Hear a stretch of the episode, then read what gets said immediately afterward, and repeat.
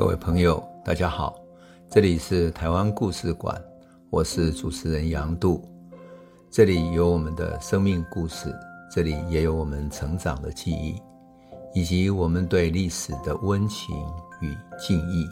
欢迎您收听。各位朋友，大家好，我们这一集要来讲一个有趣的故事了哈，这个要讲一个彰化的革命家李应章的摩托车之旅，因为。先有这个李印章以及文化协会的鼓动，然后彰化的农民才敢于团结起来。因为农民本身是没有知识的，他得要有知识分子在后面撑着他们，他才能够组织起来对抗这个帝国，对抗制糖的株式会社，对抗压榨农民的、压榨蔗农的这些日本的资本家。所以我们要讲这个李印章。那如果你还记得的话，我记得以前几集我们讲过了，李印章是一个医生，他跟蒋渭水他们都认识。那么他看到有一个飞行员叫谢文达，还记得吗？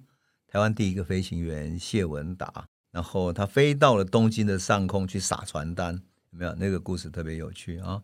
好，李印章跟蒋渭水就看到谢文达回到台湾开始第一次飞行的时候，他们决定说：哇，有为者亦若是。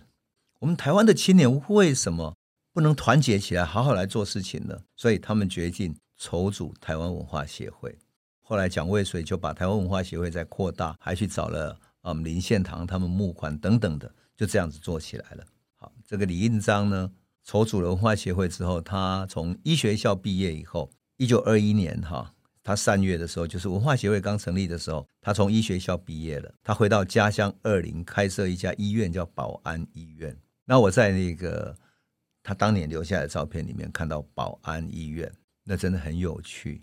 我们现在的西医的医院你都知道嘛？进去有一个柜台，然后柜台里面有一个窗口哈，小小的窗口，然后那个窗口里面你要把药啦，或者说你的健保卡等等给他嘛。于是他就从那个窗口的后面再去帮你去安排你怎么去看医生。那过去过去在嗯台湾早期没有电脑的时候。那些护士的后面是什么呢？后面是大排的柜子，然后里面都是各地的什么呢？患者的资料。那患者呢，他要按照什么？按照姓名笔画，按照姓氏去排列。那上面排列什么？就是一叠一叠的你的病历表。所以护士当你给他告诉他你是谁的时候，他就去后面找你的病历表，把你的病历表找出来之后，然后再放到那个医生的桌子上，医生再一个一个叫进去看。这个就是早期的医生。可是你能够想象吗？更早期之前呢，在西医成为这样的一个格式之前呢，第一代的西医长什么样子呢？好，这个李应章呢，他的保安医院就开在二林，他的老家，他老家的靠近街道边的一个门口那边，它像是一个很传统的一个房子。然后呢，他还没有前面的柜台，他就有一张桌子，桌子的前面，他的大门口上面写着“本日开业啊，几点到几点”。还表示他要开业，然后他就坐在后面一张藤椅上面啊，他藤椅的前面呢就是一张大大的桌子啊，桌子，然后他的对面呢是他的助手，有时候会帮他写一些病历来写一些资料。那有一些重要的资料他会写，因为过去的医生很多医学的这种专有名词都是用德文来记录的。日本的整个医学系统是学德文的哈。好，这个就是他当时看医生的样子。可是病人一进来的时候。他背对着，比如说，我说我看到的那张照片哈，他是背对着镜头的。那么我看到那个病人全身非常之瘦，简直就是瘦弱。所以李应章曾经给台湾的这种杂志，或者说一些当时的台湾民报等等讲过一句话，他说：台湾医生面对的病人最大的病是什么？是贫困，因为他就是营养不良，因为贫困，所以造成各种疾病。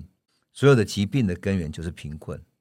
那么，这个李印章呢，他就开始了他在地方上执业，在那么传统的地方，他甚至于背后都没有那些什么，嗯，那种所谓的病历表啊等等都还没有开始，他就靠着他的经验在地方上执业，他变成一个乡村的医生。可是因为他带着年轻人的热情，带着文化协会的理想，所以他穿梭在各种乡间小路里面，帮这些受苦的人治病。那我要特别讲一下，是因为当时。他有一张照片，我觉得给我非常非常深的印象。是什么呢？他骑着一辆摩托车，那那个摩托车呢，后面啊是一个大的一个像皮做的像药包一样，然后还蛮大的一个包包哈。他带着那个包包呢，绑在摩托车的后面，然后骑着那个摩托车到乡间去看病。为什么？很多人会觉得为什么，对不对？可是呢，我突然想起，说我小的时候，其实我那时候在台中乌日的乡下嘛，有一些医生哈，他也愿意看诊。出来看诊，当然费用稍微贵一点啊。但是呢，你如果没有办法把人带到医院去的时候，你是要请医生来家里看诊的。那在当时只有牛车。或者步行，或者自行车，根本民间没有没有所谓轿车这样的一个交通工具的时候，有摩托车已经很不得了，更何况还不是日本的。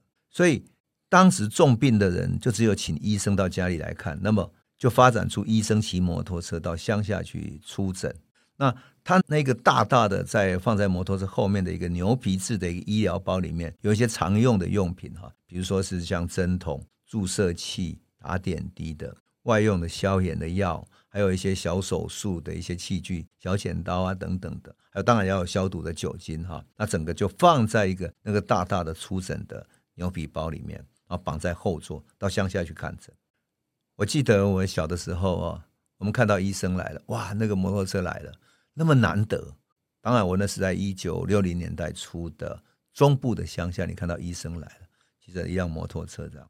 你会觉得哇，医生来啊，医生来啊，大家就会叫，然后那个病人的家庭就会说啊，来啊，来啊，来啊，这样就把他接进去。当然，当时也有一些老太太、老阿嬷，他们不方便出去看医生的，等等，也会请医生来哈。可是我看到李印章那张照片的时候，你猜我想到什么？想到那么摩登、那么厉害的摩托车，简直像是什么？像中南美洲搞革命那个切格瓦拉。我开始想到切格瓦拉。那么。李印章当时在什么时候开始买了这个摩托车呢？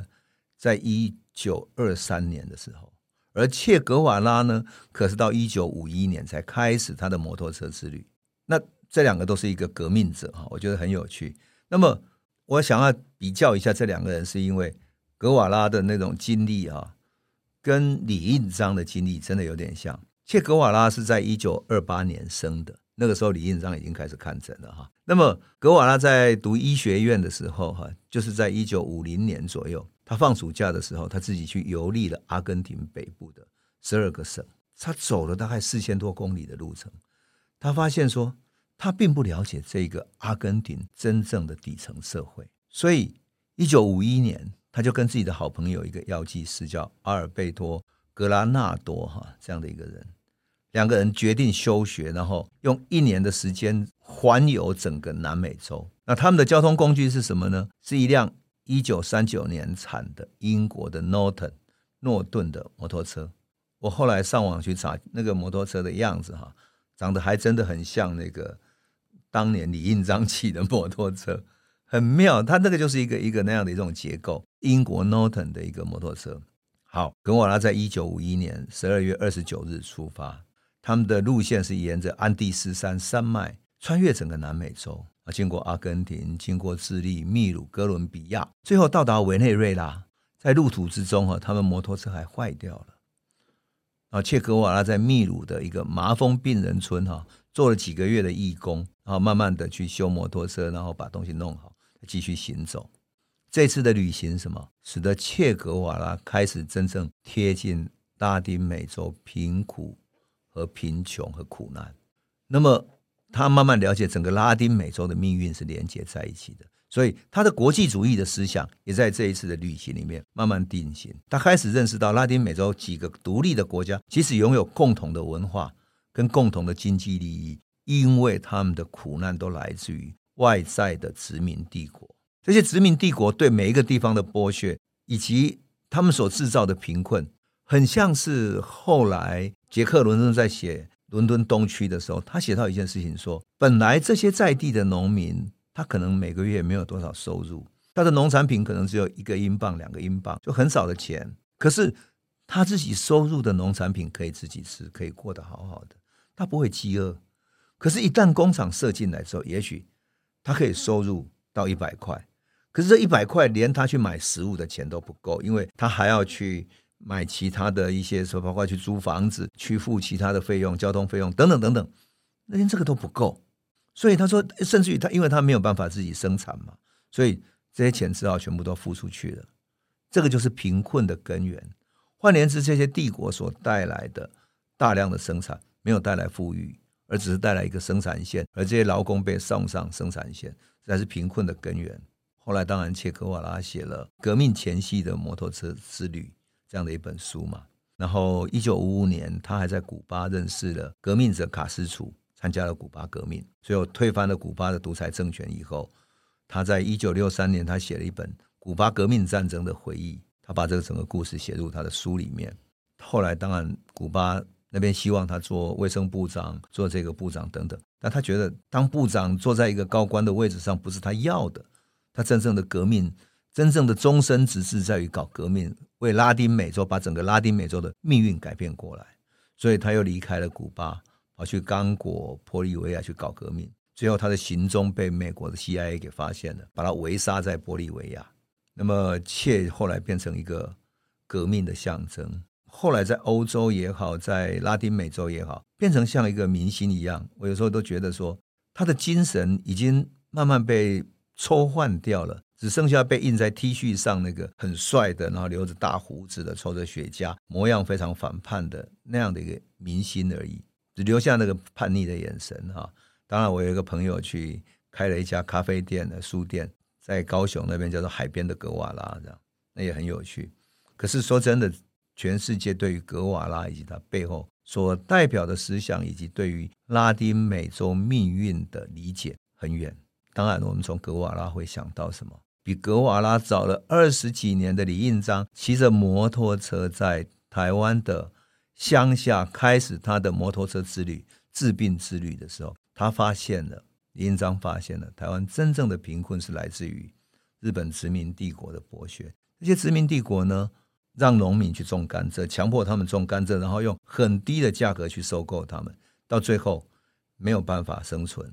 所以农民只好起来反抗，而李应章就是这个骑着摩托车的革命家，就是把这些苦难的命运串联起来的人。所以，一九二五年的彰化的二林事件，其实是台湾蔗农第一次团结起来反抗日本的株式会社制糖的株式会社，这是农民运动的打出来的第一声，也是第一枪。这一枪呢，震撼了包括日本的。日本农民组合，所以后来日本农民组合也派了律师来帮忙。我觉得李印章就是一个很有趣的人。有关二零事件，我们等下一集再来比较完整的讲哈。我在这里想要先讲一下李印章这个人。他后来参与了二零事件之后，被日本抓进去坐牢。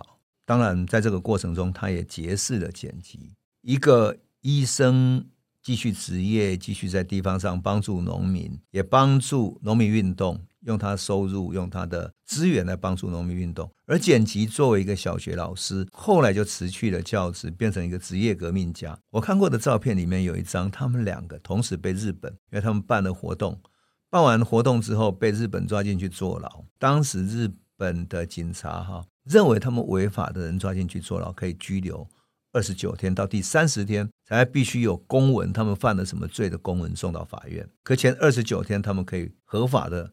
不需要任何名义的拘留他们。这两个难兄难弟曾经被日本警察拘留在警察局，然后被放出来的时候，他们很有趣。这难兄难弟啊，李应章跟简吉两个哈，跑去照相馆拍了一张合照。